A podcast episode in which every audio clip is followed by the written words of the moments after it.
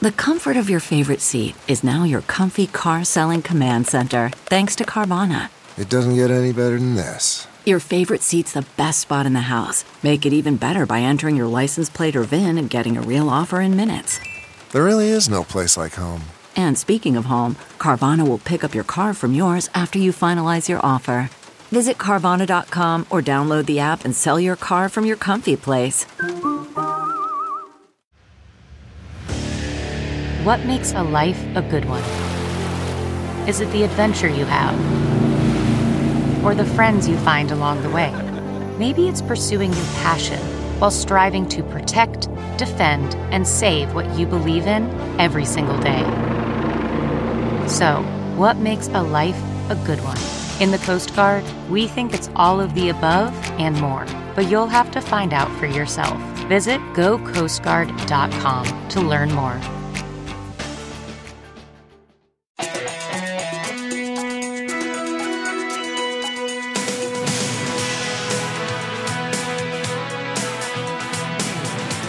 Welcome to Hollywood and Levine. I am Ken Levine, your podcast host. Well, a very cruel aspect of show business is rejection. Every actor, every writer, every director, we've all been rejected. In most cases, many times. It is just a fact of life if you want to get into this industry. And sometimes it'll work out for the best. I think back to Lisa Kudrow, who was fired off the pilot of Frasier, and that left her available to take this other show called Friends. we did her a huge favor. Uh, she wasn't thanking us at the time, and it wasn't like my decision totally. Anyway, uh, but the point is, it's always tough to be rejected and what I want to do in this particular episode is kind of give you some heart, to kind of give you uh, a bit of a lift because A, you're not the only one who's rejected, and B, you can still be rejected numerous times and go on and have a fabulous career. So, what I'm going to do this week is talk about 50 actors that my partner David Isaacs and I have rejected over the course of our career. And in many cases, because I'll talk about each one individually, uh, they just weren't right for the part. Uh, you'll see why we rejected some of these people. And in other cases, we flat out made a mistake. okay? we had somebody great right in our midst, and we let him get away because we were idiots and because it's very subjective and you don't know. There's a great story, Larry Gelbart, famous writer, when he was 21, he did a screen test for director George Cukor. And it didn't go very well and he didn't get the job. And of course, Larry drifted off and became one of the great comedy writers of all time. And then years later, he's at a party with George Cukor. And he tells him that story that he did a screen test for him and it wasn't accepted. George Cukor said, Well, why didn't you tell me who you were going to be? you just don't know. So, here are 50 actors. And I should also mention that since I'm now writing plays, and I'm trying to have readings and hopefully getting productions where I'm trying to get the best cast possible. I would kill to have half of these people who I rejected. So I'm going to go down this list of names, and some you're going to go, yeah, okay, I understand. And others you're going to go, are you an idiot? How could you let this person get away? But for whatever reason, the the place, the time, the pressure from the network, whatever, we weren't able to hire that particular person. So here we go. This is the top 50 actors that David Isaacs and I rejected. And we start with 1979, a pilot that we did for NBC called Characters. And we rejected a young actress out of Canada who was doing a sketch show up there named Andrea Martin. Andrea Martin was fantastic, we had to reject her because the network didn't like her. But interesting sidelight, we went back to New York for a couple of days to read actors back there, and we taped the auditions of the ones that we really liked.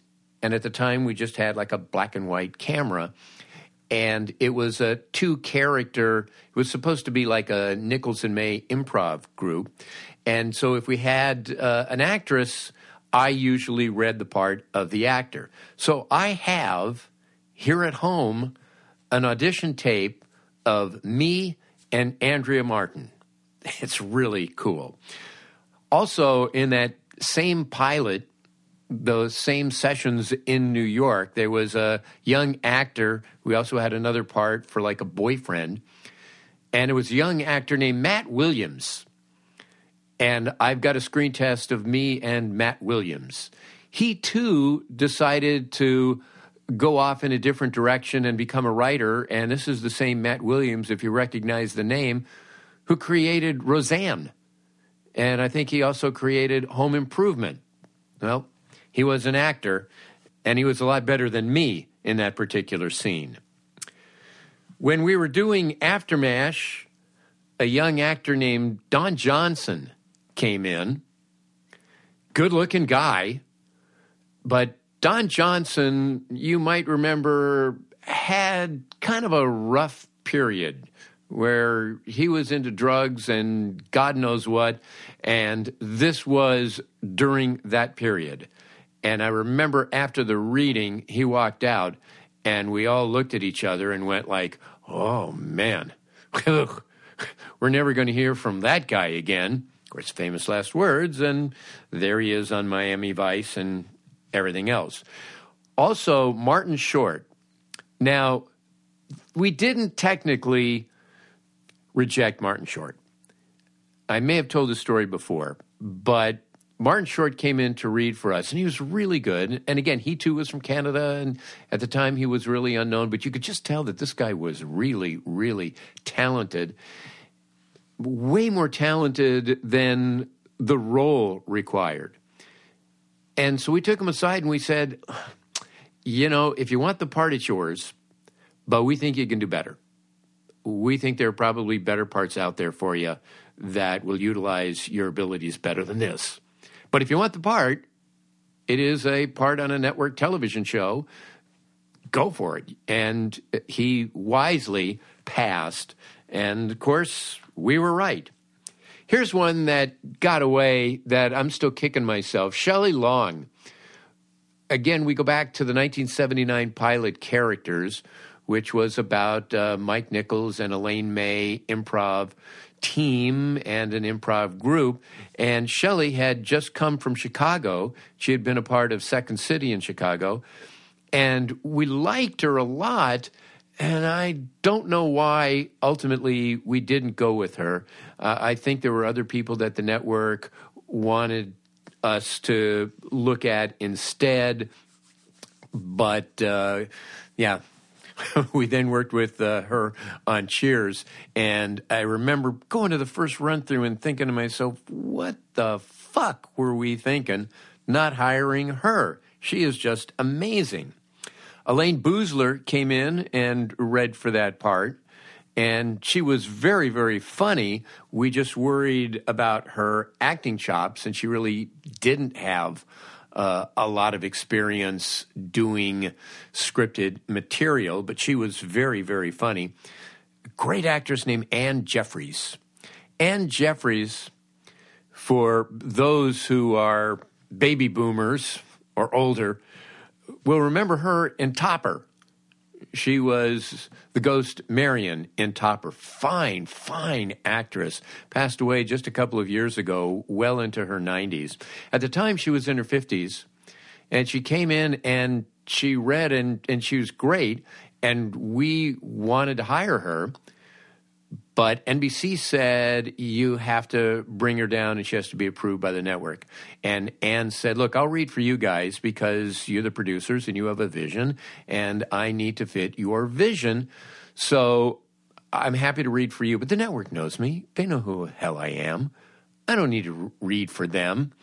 And the network insisted, so we had to pass on Anne Jeffreys, and that too is one that kind of kills me because she was terrific.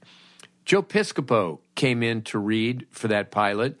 And here's the thing about Joe Piscopo he was very funny on Saturday Night Live. We're talking mm, mid 70s, I guess, because this pilot was 79 and he was already off of Saturday Night Live. And he became this bodybuilder. And he really changed his shape and he also changed his personality. And there was just something about him where he just wasn't as funny anymore. Maybe he was taking himself more seriously. I don't know. But for whatever reason, Joe Piscopo came in and we were disappointed. We had high hopes for Joe Piscopo. Another comic named Jeff Altman came in and read for us. He was a stand up comic that NBC was wildly excited about. We read him and thought, what? I mean, he's okay, but he's not that great. We passed, and we got a lot of pushback from NBC as a result of that. But we said we we don't get it. We just don't get it. And so they had to find a place for him, and they put him in the ill fated variety show Pink Lady and Jeff, which, by the way, is the show that NBC picked up instead of ours. So they managed to get back at us. But uh, we did not hire Jeff Altman. Not that our show would have been any better with Jeff Altman. A really good actress, Swoosie Kurtz, she since has done a lot of television. At the time, she was a big Broadway star, and she was really the flavor of the month in uh, New York. She had all these demands way more demands than we were able to accommodate. And again, we sort of understood she had a big career going in New York. She didn't really need to do this. She had done a television series. Remember Mary Tyler Moore's variety show, that debacle? Well, she was part of the supporting cast of that, and it was a very unpleasant experience. So she was not chomping at the bit to get back into television and do another pilot. There were any number of soap opera stars, and I don't know their names. Bouncing around, I, I, go back to 1979 when we were in New York, and a lot of soap operas, at least in the 70s, were done in New York at the time. And so these soap opera actors would come in to read for us. I don't watch soap operas, neither does my partner. So they would come in, we'd have no idea who they were. Now, I'm sure when they were sitting in a cafe in Soho that people were coming up to them asking for autographs and pictures because they were stars, but we are not soap opera aficionados. So they would come in and they would like pose and they'd go, Yeah, that's right. It's me. Jack from One Life to Live. And then we go, okay, fine. Uh, do you have any questions about the script? They were always really, really pissed that we didn't know who they were. And by the way, none of them were really that great. This is one where huh, we had such high hopes. We did a pilot, which became a series in 1985 for Mary Tyler Moore called Mary. Needless to say, to work on a high profile project like one starring Mary Tyler Moore, we got a lot of really amazing actors who came in and either met or read on the project. We had a part for her friend kind of the Rhoda part, I guess, but a very different character. Anyway, Sandy Dennis came in to meet with us. Now, Sandy Dennis, you talk about a Broadway star. I mean, Swoosie Kurtz was nothing compared to Sandy Dennis. She was Sutton Foster and Bernadette Peters. They're all, all into one. Ethel Merman, all into one. She was huge for a while in the 60s. She won any number of Tonys. She was the Broadway darling.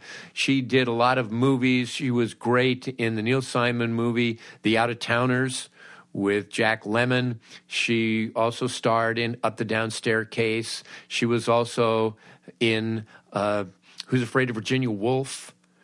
She was a huge star, and she came in to meet on this show. And we thought, wow, wow, we get to be working with Sandy Dennis every day. This is just unbelievable. And she came in and she was very weird. And she talked about her problem with moving to Los Angeles was because she had 37 cats. And she spent a half an hour talking about her cats. And by the end of the meeting, we were like, not a chance, not a chance for Sandy Dennis. Uh, she unfortunately passed away very young, but boy, that was one that was a huge disappointment for us. Ron Leibman, who just died fairly recently, he came in to read as sort of Mary's boss boyfriend. Really terrific actor, but there were times when Ron Leibman would come in and be very forceful. And the way he played the part was flat out scary. You just feared for Mary's life. So we passed on Rod Leibman. A fine actor named Robert Loggia came in. He was in Big, he was in Scarface.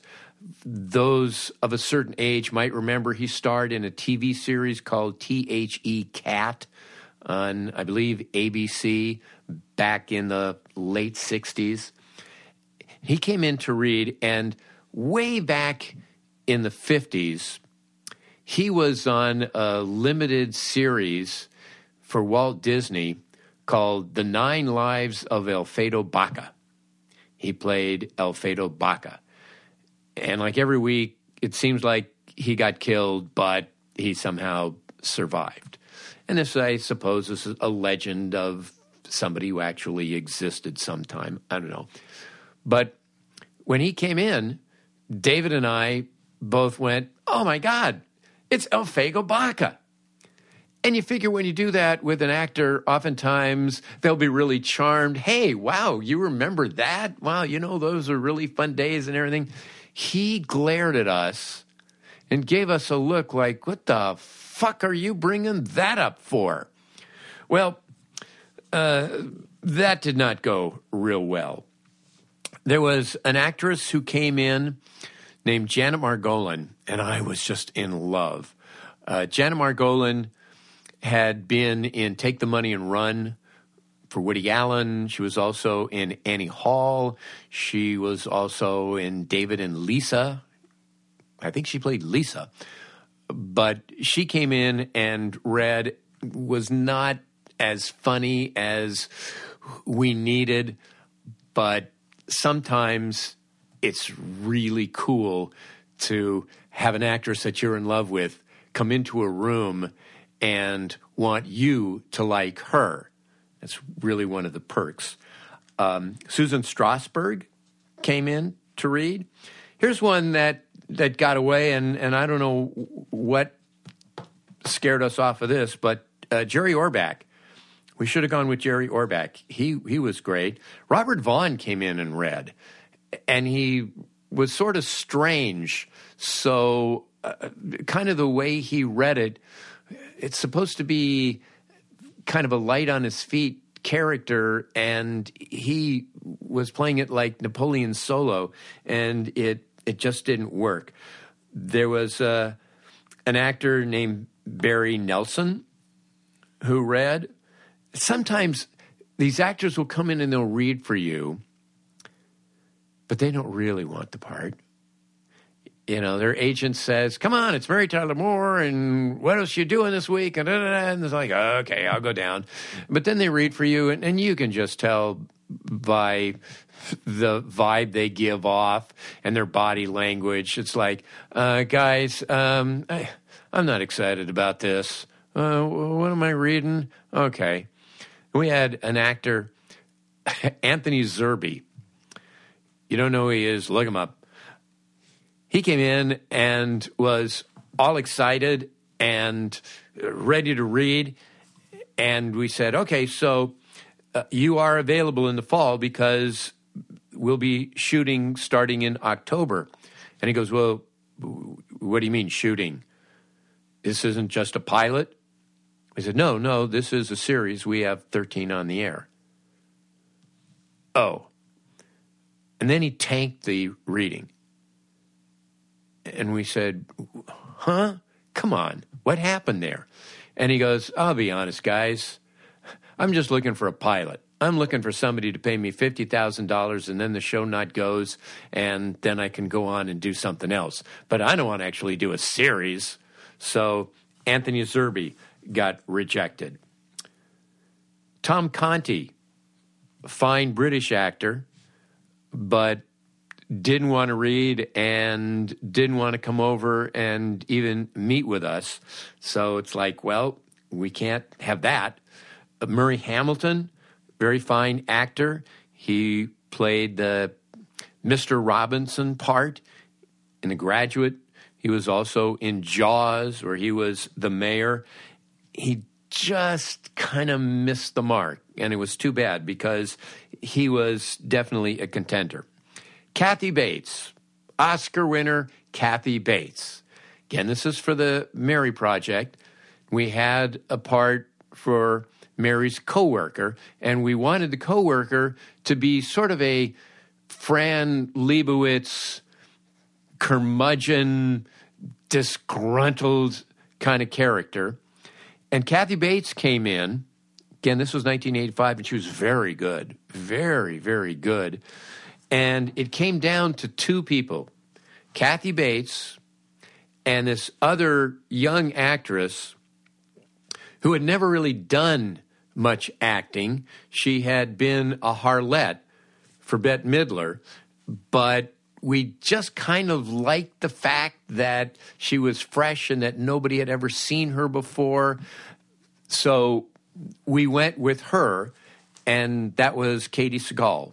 So we gave Katey Sagal the job over Kathy Bates. Carol Potter, we passed on her. She went on to uh, Melrose Place or Beverly Hills 91210, something like that. Rebecca Pidgeon came in. It's David Mamet's wife. Okay. Here's a strange one Ben Gazzara. I'm going to jump now to Frasier. So there was a part for Martin's partner Martin, of course, was the dad played by John Mahoney. And in the series, he was supposed to be a former cop. And he was a cop on the beat, a uniformed police officer. So somebody in the room got the idea of Ben Gazzara. I go, oh, that sounds really interesting. So they call up Ben Gazzara, and Ben Gazzara says, Okay, I'll do it, but I want to play Ben Gazzara. And they said, Well, wouldn't that be kind of weird? How do we explain that the character has the same name as you and that looks just like you? And he goes, No, no, I, I would play myself. They said, Yeah, but see, the part is you're supposed to be a police officer in San Francisco. And he goes, Yeah but you're an actor. he says, Yeah, well, I could sell the fact that I did both. Wait, so when you're done filming your John Cassavetes movie, you go up to San Francisco and give out parking tickets? What? That's the only way that Ben Gazzara would do the role. Needless to say, they passed. Lisa Edelstein Sometimes an actor will come in and read, and they're not right for the part, but you see a quality in them that you really like, and you make note of it, and you call them back for something later on. And that was the case with Lisa Edelstein. We were casting the show Big Wave Dave's. She came in and she really wasn't right for the part, but there was something like really intriguing about her. And you flash forward a couple of years when we're doing Almost Perfect, and we came up with a part for a wife for Chip Zien. And we thought, ooh, you know, what was that girl's name uh, from Big Wave Dave's that had the like long brown hair? Le- Lisa Edelstein. Let's get her. And Lisa came in, and it was only supposed to be one shot and she only had a few lines, but she was so good in those three lines that we, we gave her more. And within a few weeks, she became a series regular. But originally, we rejected her. Uh, very similar for Almost Perfect, we read Jenna Elfman. And she wasn't right for whatever part that we saw her in. But later on in the season, there was another part. And as we were writing the part, we were thinking about that kooky blonde, that thin kooky blonde, whoever that was. And so we gave Jen Elfman, I think, her first job. Anyway, she was great. For Big Wave Dave's, we passed on William H. Macy.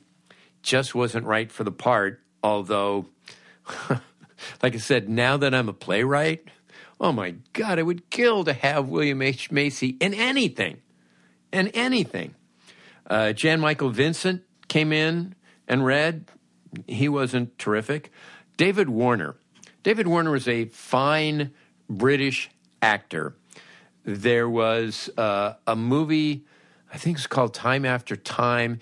It was written and directed by Nicholas Meyer and it was as if Jack the Ripper got in H.G. Wells' time machine and went forward in time to present day, at the time, present day, San Francisco.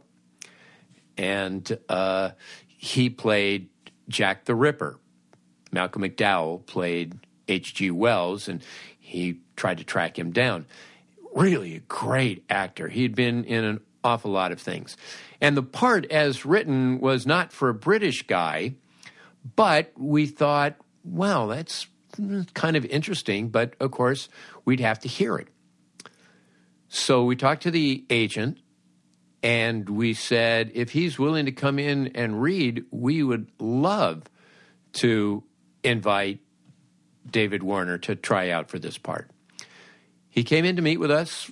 Lovely guy. We chatted for about 15, 20 minutes. And we finally said, well, okay, um, let's read. And he goes, I, um, I, I can't read. I, I, I, I can't read. We said, well, you're so different from how we envision the part. We need a sense in our ears of what it is going to sound like with you doing it uh, I can't do it. I'm sorry. And we go, well, then, thanks. Nice to meet you. He leaves. Like three days later, we get a call from the agent saying, uh, he'll read now. He'll read now. And we go, okay, if he's willing to come back and read, great. He comes back, 20 minutes of charming chit chat. And the same thing. Well, it's time to read. I, I just, um, I thought about it. I was going to read, but I don't know. And I think, and, you know, we're not going to beg this guy to read. It's like, you don't want to read? Go home. And he did. And two days later, the agent called again and said, okay, he's been brooding about this. He will come in and read and we said, pass. That's it. Clearly, he doesn't want to do it. He doesn't want this job. Pass. Christine Baranski came in and read and was terrific, but just not the character that we were looking for.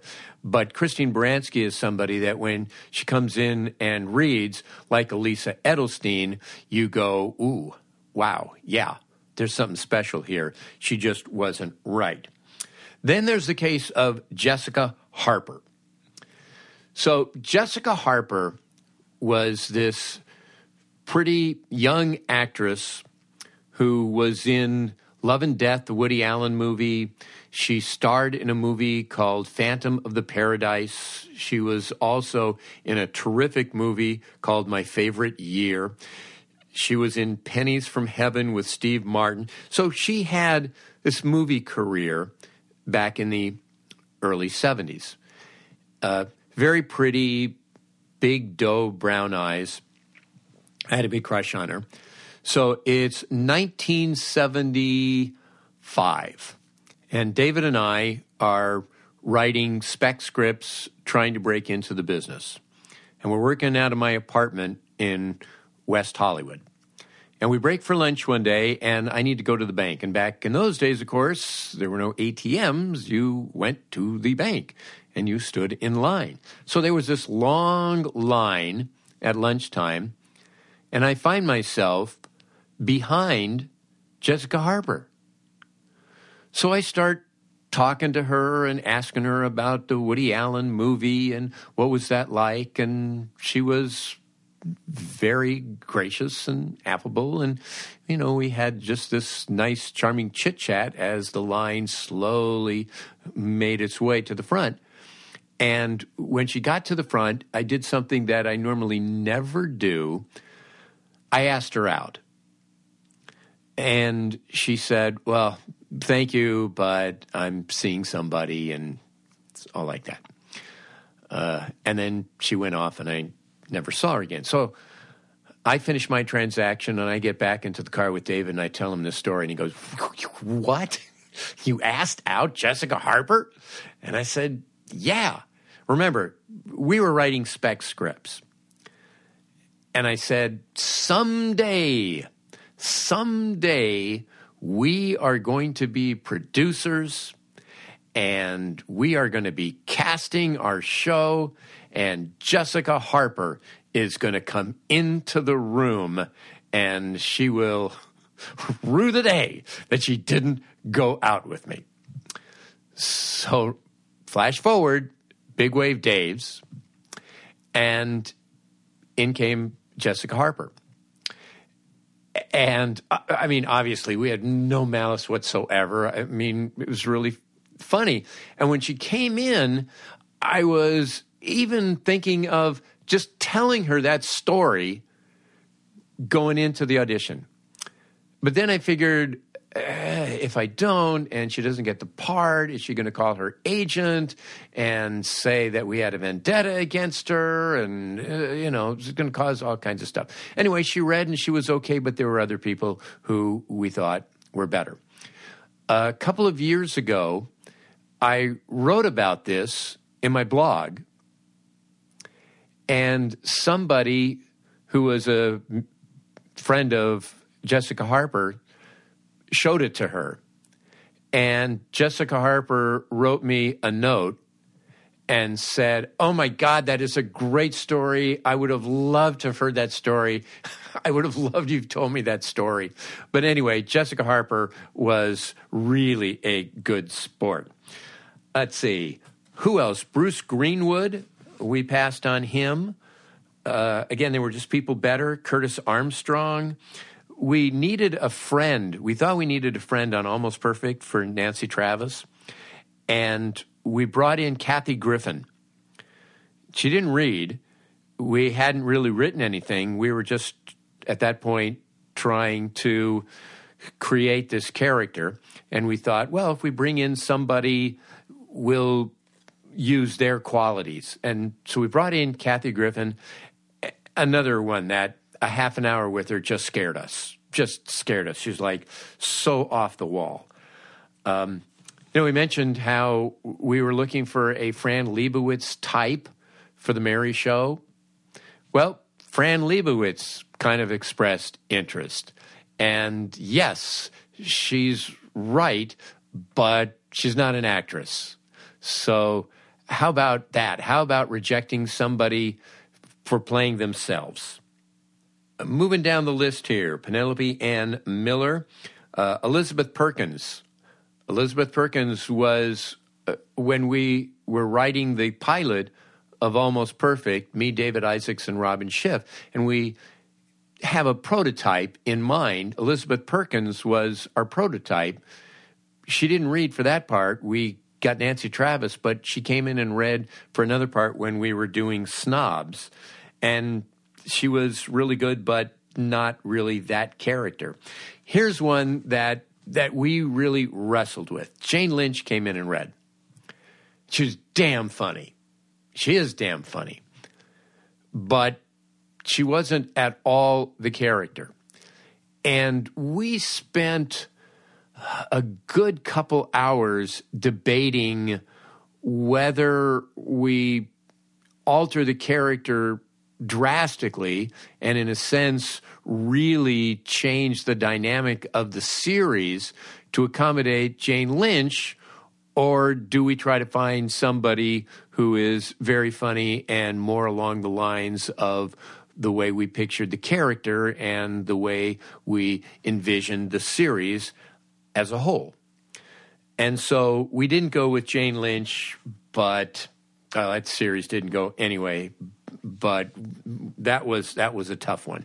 Ana Gasteyer came in and read for us. David Hasselhoff. David Hasselhoff came in and read and was not too good, but in fairness, David Hasselhoff was a very good sport about himself. He clearly did not take himself all that seriously. When we did the movie Volunteers back in 1985, that starred Tom Hanks and John Candy, and to play the part of the love interest, the young Peace Corps gung ho volunteer, we cast Rita Wilson, but the other two finalists who did not get cast were Phoebe Cates and Kirstie Alley. And it was kind of a pick 'em between the three. I mean, I would have been happy with any of them. Um, let's see, Dabney Coleman. Dabney Coleman is a great actor. We love Dabney Coleman. Dabney Coleman played Buffalo Bill. He played uh, the boss in Nine to Five. He was in War Games. He plays one of the best villains ever. So the part, this was for that Mary Tyler Moore series, was kind of a Cary Grant part in His Girl Friday, where he was an editor and he was kind of sleazy, but you didn't know whether he was sleazy or charming, whether he was really underhanded or he was the kind of guy that pushed you to do your best. So you wanted a guy that, you know, was always going to keep Mary off balance. Was he a really charming guy or was he a dick? And we loved Dabney Coleman and we knew he could play the sleazy part we just weren't sure whether or not he could play the charming part. So we wanted to read Dabney Coleman, and his agent said, No, you have to just offer him the part. And we said, Well, we can't do that. We're not going to meet our star, our co star, the day of the first table reading.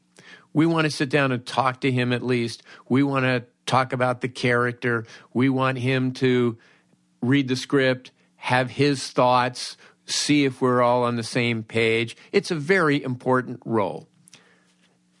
And he wouldn't do it. We said to the agent, look, he doesn't even have to read, okay? Just, we'll meet him. We'll go to lunch with him. It could be as informal as possible but we just have to sit down and meet Dabney Coleman before we can hire him. And he wouldn't do it. And we talked to Mary about it, and Mary said, Well, I played tennis with him. uh, sometimes on Saturday afternoon. And we said, Mary, call him up, which, you know, because, and she understood our position and, and agreed with it. And she called him up and she says, Dabney, just go down and meet with them or have lunch or dinner with them, have cocktails, whatever.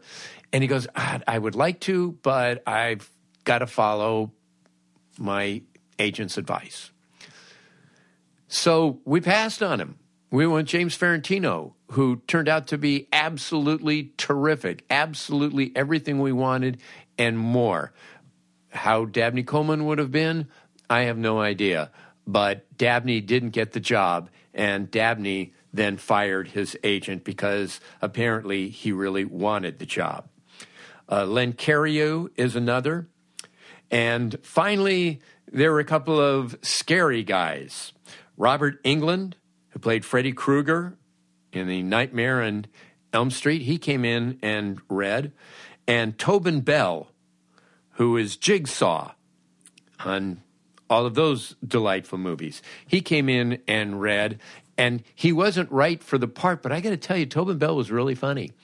And if I had a part in a comedy that he would be even marginally right for, I would jump at getting Tobin Bell. So there you have it 50 or so actors and actresses who we rejected for one reason or another. And again, the point I'm making here is that even when you get rejected, there are other jobs out there and there are other opportunities for you. And sometimes you're not hired for idiotic reasons because your hair is too long or your hair is too blonde or you have blue eyes or your your voice isn't right or you have a voice that sounds similar to another character or they need somebody 2 years older or 1 month younger there are so many things in addition to just your performance that you have absolutely no control over. You just can't take it personally. You just have to keep going. And like I said, Kathy Bates went on and won an Academy Award. Lisa Kudrow went on to be in Friends. And so that will do it for this edition of Hollywood and Levine. As always, our thanks to Adam and Susie Meister Butler, Howard Hoffman, John Wolfert, and Bruce and Jason Miller. If you want to get in touch with me, my email address is hollywoodlevine at outlook.com, hollywoodlevine at outlook.com. I am on Twitter at Ken Levine if you want to follow me. I am also on Instagram, Hollywood and Levine. I will talk to you again next week. Thank you so much for listening. Good luck to you hopefully, for all of the rejections, you scored that big one. Talk to you next week. Bye bye. Hollywood and Levine. One, two, three, four. Those are numbers. But you already knew that. If you want to know what number you're going to pay each month for your car, use Kelley Blue Book My Wallet on Auto Trader. They're really good at numbers. Auto Trader.